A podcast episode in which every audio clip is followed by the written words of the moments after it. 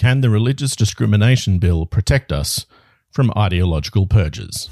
May all that you stand for and that we stand for be preserved under the providence of God for the happiness of mankind. The trouble is caused by unthinking people who carelessly throw away ageless ideals as if they were old and outworn machinery. But it is the values of individual liberty, equality before the law, and the supremacy of people over the state to which we can always, with confidence, return as a powerful and uniting force. Australia is not a secular country, it is a free country. I was waiting in the foyer of a multinational oil and gas company's Australian headquarters, the 27th floor of a high rise in Brisbane. There was plenty to look at while I waited. Artful displays of early era petrol Bowsers acknowledged the past, and a scale model of their most recent floating LNG plant was a nod to the present. And what of the future?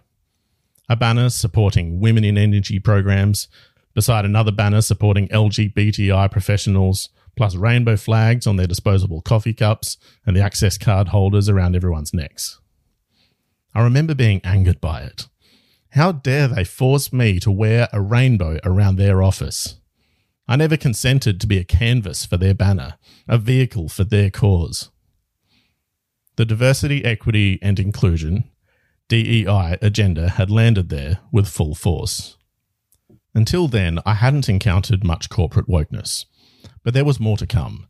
Soon, an email from Engineers Australia announced that a new Diversity and Inclusion Committee was being formed. Would I like to apply? Within a year, my own employer formed an inclusivity committee, which began organising events for NAIDOC Week, St. Patrick's Day for some reason or other, and encouraged everyone to wear purple on Pride Day. Several meetings have since commenced with an acknowledgement of country, which we never used to do. Suddenly, there's a lot of ambient ideology getting around. To some extent, I don't mind. I want people at work to feel included. I want to get to know my colleagues. We also had a morning tea where everyone brought food that was traditional to their national origins, which was great.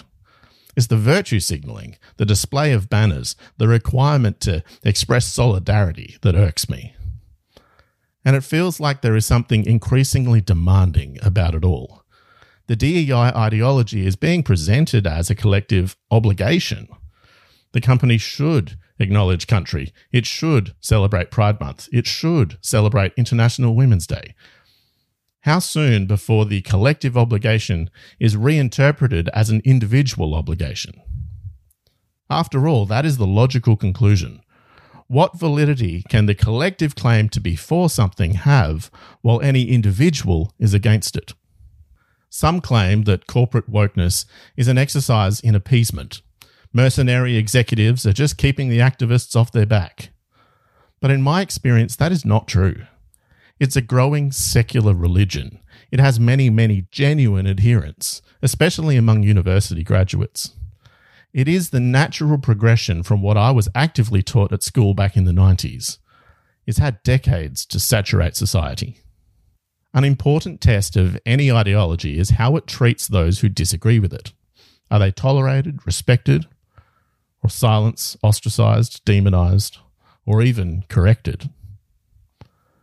We live in something that is rare on the pages of history, a pluralistic society. That is, we have believed that viewpoint diversity must be tolerated and respected. This plurality always had boundaries, of course.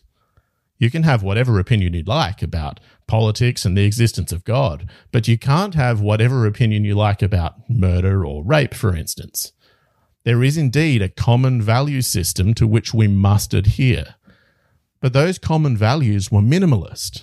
They were reduced to matters of harm. We deferred to liberty in all else. It was think what you will, but harm nobody.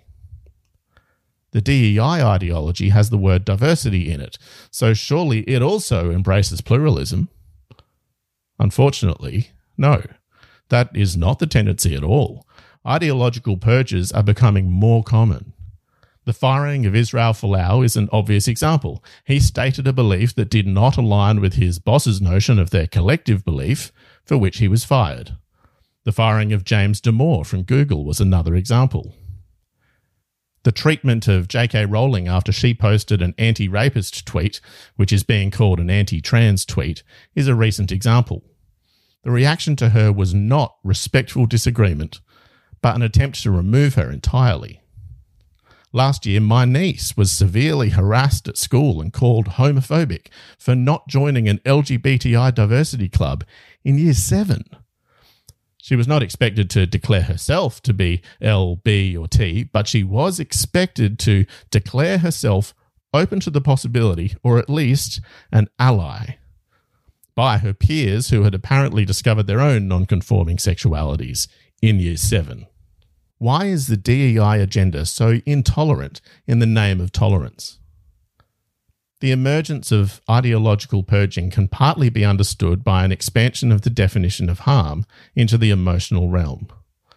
Stating a traditional Christian moral position is considered to harm LGBTI people. Misgendering a trans person harms them. If anyone feels threatened by any ideas that conflict with their core values, then they must silence those ideas to prevent harm to their inner self. But it goes beyond this notion of harm. You increasingly hear people speak of the world that they deserve to live in. I deserve a world that accepts me for who I am, that never makes me feel uncomfortable. Who hasn't seen self help memes recommending that you remove toxic people from your life? The message is other people should either embrace your own self determined notion of who you think you're meant to be or they should just get the hell off your planet. Hi, this is Dave Pellowe, editor and founder of The Good Sauce. Big thanks to the Good Sauce supporters, people who put their hand in their pocket for $5, 10 or $20 a month, some even a little bit more. There are no paywalls, no subscription fees. All of our content is completely free and it is brought to you by Good Sauce supporters. If you would like to become a supporter, simply head to the website goodsauce.news and click on the support button where you'll be able to sign up for a monthly or one off donation. Thank you very much. And now back to the rest of your podcast. Recently, my employer began formalizing our company's values, vision, mission, and all that sort of thing. They came up with a chart showing the dimensions of our company, industries, capabilities, clients, etc. At the bottom of the chart, and we were told it is at the bottom because it holds up the rest, was culture, whatever that is. If culture whatever that is, is truly holding up the rest, then it is, logically, something that no one can opt out of. If I wish to disassociate from the culture, then I would be undermining what is now viewed as the foundation of the whole. This is the most recent subtle step I've observed in the trajectory. It's a trajectory towards upholding the values of diversity, inclusivity, and equity as so ubiquitous and foundational, essential to the world that they believe they are creating, that to disagree is to be a wrecker. It won't be enough to do your own thing if you aren't carrying the rainbow flag, if you won't acknowledge the spiritual connection to First Nation elders, past, present, and future, then you're not part of the project. If you are resistant, you are backward, you're on the wrong side of history, and demonstrating a feebleness of mind that is akin to being uneducated. Perhaps you're even evil, filled with racist, sexist, homophobic hatred. Deplorable. Am I projecting this too far? It may never get that bad in everyday corporate Australia. I hope not. But let's not deceive ourselves, it hasn't happened before. The Bolsheviks required political purity and frequently imprisoned or shot those who they discovered were secretly wreckers trying to ruin the project. Though they couldn't acknowledge it, their communist project was a war against reality itself and hence doomed to failure. The repeated inevitable failures then created mounting desperation to identify who was wrecking their efforts. Finding wreckers was the only alternative to admitting they were wrong. The DEI agenda, especially the E for equity, is also a war against reality and is also doomed to failure. That failure already generates desperation. Despite continuous and growing effort, for example, male and female incomes are still not equal. Who is to blame if the ideology itself cannot be admitted to be wrong? Let's also not deceive ourselves that we don't see this type of thinking all around us. The COVID 19 pandemic illustrated how people with differing opinions can be persistently incapable of seeing eye to eye on issues. And those intelligent and independent minded thinkers who might bring some rationality to the table are doxed the moment they do. Many have been fired without caring whether they might be able to get a job somewhere else or not. Really, they're asking for it. Who cares what happens to them? One motive for the Religious Discrimination Bill is to document our nation's commitment to pluralism, which is to be commended.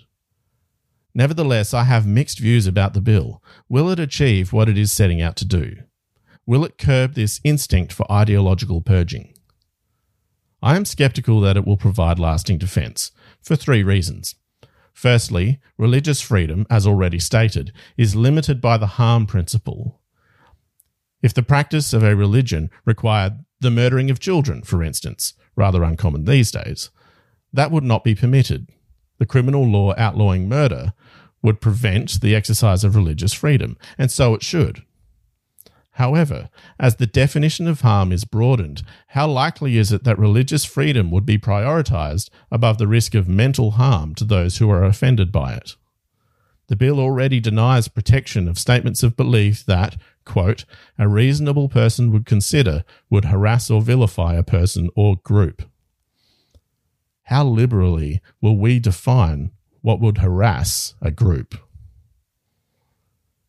Secondly, the bill applies to religion only, not ideologies in general. James Damore and J.K. Rowling, for instance, would not have been protected by this bill. Their opinions were scientific, not religious. Why is it that we are only protecting freedom of religious thought and not freedom of all thought? Who will decide that a certain belief is a religious one?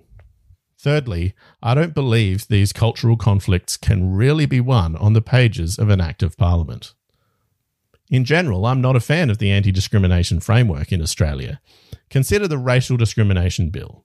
What does it really achieve? Where is the fictional employer who was planning on hiring a white applicant without even looking at the other resumes when he heard in the news that they had passed the Racial Discrimination Act and, oh darn, I'm not allowed to be racist anymore. I guess I'll go and look at that Chinaman CV. What racist person would change their mind just because a law is introduced? Similarly, if there are people who have a strong ideological commitment to DEI and they feel compelled to cancel any who disagree, will a law change their minds? Ideological purges are a growing risk, but they are still, currently, rare. If we wish to recover ground, if we wish to preserve a respect for plurality of worldviews, it will require us, Australians, to boldly voice and defend our views to exemplify the respect and tolerance that we wish would be granted to us, and to actively defend others who are targeted by cancel culture. An important test of an ideology is how it treats those who disagree with it. Ironically, we can't force a pluralistic mindset without being totalitarian ourselves. But if we persistently defend and demonstrate the objective goodness of loving your enemies, perhaps it'll catch on.